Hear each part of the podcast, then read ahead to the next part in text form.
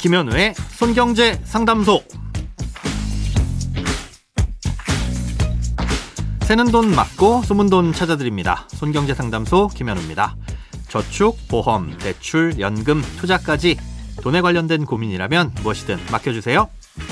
오직 당신만을 위한 맞춤 상담. 먼저 오늘 사연 만나봅니다.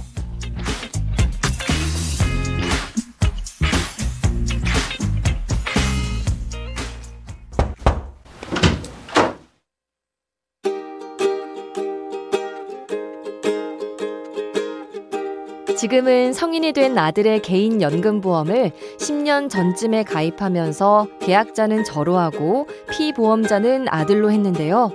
이제 납입 만기를 5개월 앞두고 있습니다. 연금 수령 시기는 아들 55세 이후고요. 제가 제 통장에서 납입을 해주다가 나중에는 계약자 변경을 해주려고 하는데요. 그때까지는 본인이 납부한 금액이 아니니 세금 관계가 어떻게 되는지 궁금합니다. 또 계약자 변경을 언제 해주어야 유리한 건지도 알고 싶습니다. 네, 보험에서 계약자를 변경하는 건 명의를 바꾸는 것과 마찬가지입니다. 네, 내 이름으로 된 예금 통장을 자녀에게 물려주는 것과 형태는 똑같은 거죠. 음, 그렇다면 그 안에 들어있는 재산이 증여되는 거니까 금액에 따라 증여세를 내야 할 텐데요. 예, 그 안에 들어있는 돈을 얼마로 벌 것이냐를 판단하는 게 이게 예금 통장처럼 간단하지만은 않습니다. 보험은 상품에 따라 보험료를 납입하는 기간과 실제 보험금을 받게 되는 시점이 다를 수 있고요. 또 납입한 보험료와 받을 수 있는 보험금이 차이가 크게 날 수 있습니다. 예, 그래서 사안에 따라 해석이 달라질 수 있는 여지가 있기는 한데요. 일단 사연자분께서 주신 사연을 바탕으로만 설명을 드리도록 하겠습니다. 사연으로 보자면 납입 기간이 10년인 보험을 납입이 완료된 상태로 계약자 변경을 통해 자녀에게 물려주시려고 하는 것으로 보입니다. 예, 그러면 이 보험의 가격을 얼마로 봐야 하는지 판단해 보고 그 가격에 따라 증여세를 따져봐야 되겠죠?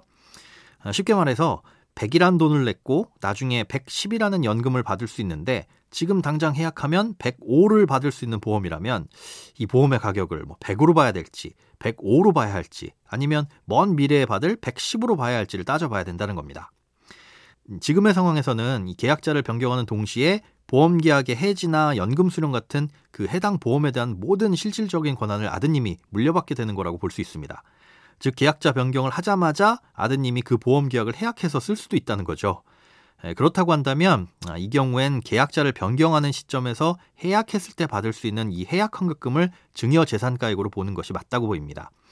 아, 이렇게 본다면 해약 환급금은 시간이 갈수록 늘어나는 거니까 하루라도 빨리 증여를 해주시는 게 유리하다는 답을 내릴 수가 있겠죠. 자, 그렇다면 보험을 물려줄 땐 모두 해약 환급금을 기준으로 증여세를 납부하면 되냐? 꼭 그렇지만도 않습니다. 아, 예를 들어 사망보험금이 위주인 종신보험의 경우엔 해약 환급금은 납입한 보험료보다 적을 수 있지만 사망보험금은 비교도 안 되게 클 수 있거든요.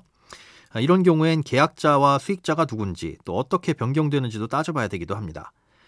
아, 또한 번에 목돈을 납입하고 다음 달부터 바로 연금을 받을 수 있는 이 즉시연금이라는 보험 상품의 경우엔 아, 일단 연금이 개시되면 해약이 불가능합니다. 그래서 물려주는 시점에서 연금을 받고 있느냐 아니냐 이거에 따라서 뭐 증여 재산가액을 판단하는 방법이 전혀 달라집니다. 지금 연금을 받고는 있는데 해약할 수 없다면 먼 미래에 받을 연금까지 다 재산으로 평가를 해야 되잖아요. 어, 그런데 그건 미래에 받을 돈이니까 당장에 쓸 수 있는 목돈과는 좀 다른 거고요. 그래서 이럴 때는 법에서 정한 이자율로 할인을 해서 계산하기 때문에 실제로 받는 돈보다 더 적게 평가를 하기도 합니다. 아, 이렇게 상황에 따라서 복잡하고 다양하게 해석될 수가 있으니까요. 보험 계약자를 변경할 때쯤 이 관할 세무서에 뭘 기준으로 신고하면 되는지 문의하시는 게 가장 확실하고 안전한 방법이라고 할 수 있겠습니다.